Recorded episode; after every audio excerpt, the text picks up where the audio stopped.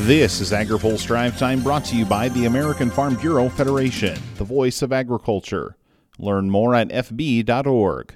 Good Wednesday afternoon. I'm Spencer Chase. A hearing on the current state of affairs in the beef industry failed to produce a consensus approach to fix a host of issues many see with the current market structure. In fact, some argued the current price disparities between packer and producer are part of predictable market activity. So, in my opinion, consistent with other peer reviewed research, is when you have the shocks we've had, we would expect beef prices to go up and fed cattle prices to go down. That is what we've seen. The magnitude of what we've experienced stands out, and in many ways, that's because the life experience that I hope we're on the end of has been very unique. That's Glynn Tonsor, an economist with Kansas State University. He and others expressed concern at the hearing about legislative proposals that would mandate certain aspects of cash trade within the beef industry. But the cyclical argument didn't sit well with U.S. Cattlemen's Association Vice President and South Dakota auctioneer and producer Justin Tupper. I don't disagree that there are cycles. But as we look back through the history of uh, the cycles, how many farms and ranches and how many small feedlots do we have to lose every time we go through a cycle because it's just another cycle? And through that cycle, the big four corporate packers get filthy rich and we squeeze out the small guy. And time after time, if you look through history, we have squeezed out the smaller guy. And bigger is not always better. Tupper argued the alternative marketing agreements favored by some of the witnesses at the hearing were not the only way to improve prices for producers. The top Republican on the House Ag Committee says he's open to a discussion on disaster relief legislation that stops short of interfering with crop insurance. Committee Chair and Georgia Democrat David Scott has suggested he wants to pursue a more permanent disaster relief solution for producers and move away from the ad hoc approach.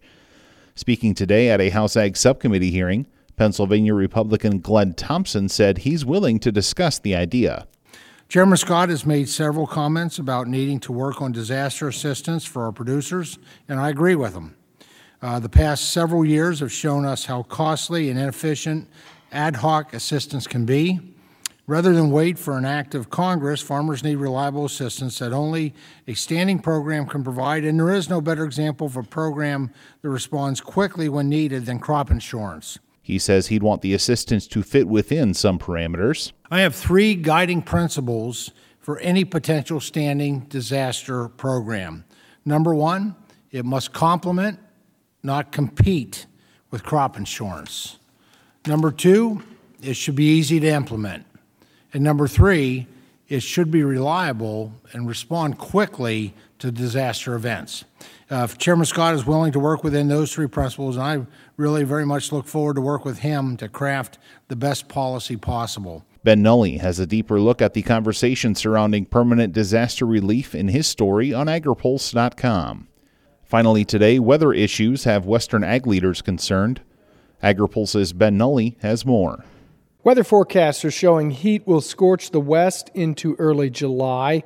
Western Growers President and CEO Dave Puglia says produce growers in western states are having a tough time right now. Again, it depends what part of, of those states you are farming in, but I think uh, for many of them, they'll be able to stand stand on their two feet and get through this year, mostly relying on groundwater reserves and on transfers from other ag districts, irrigation districts, or from other parts of the state. Puglia says if the drought continues another year with the same conditions, there will be a large loss of production. But even this year, we've already seen a, quite a number of our members plowing acreage under the ground, especially on annual crops, to be able to deploy that water to their permanent crops and that's that's going to have an economic impact for sure. The Western Growers Association represents local and regional family farmers growing fresh produce in Arizona, California, Colorado, and New Mexico.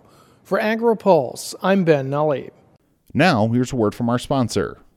Today's drive time is brought to you by the American Farm Bureau Federation. The estate tax forced a teenage Anne Margaret Hughes to choose between her college savings and saving the farm. Unless Congress eliminates the estate tax or at least makes a higher exemption permanent, many more farm families will be forced to do the same.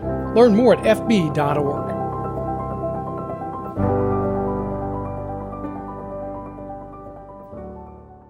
That's all for today's drive time. For more agriculture, trade, environment, and regulatory news, visit agripulse.com.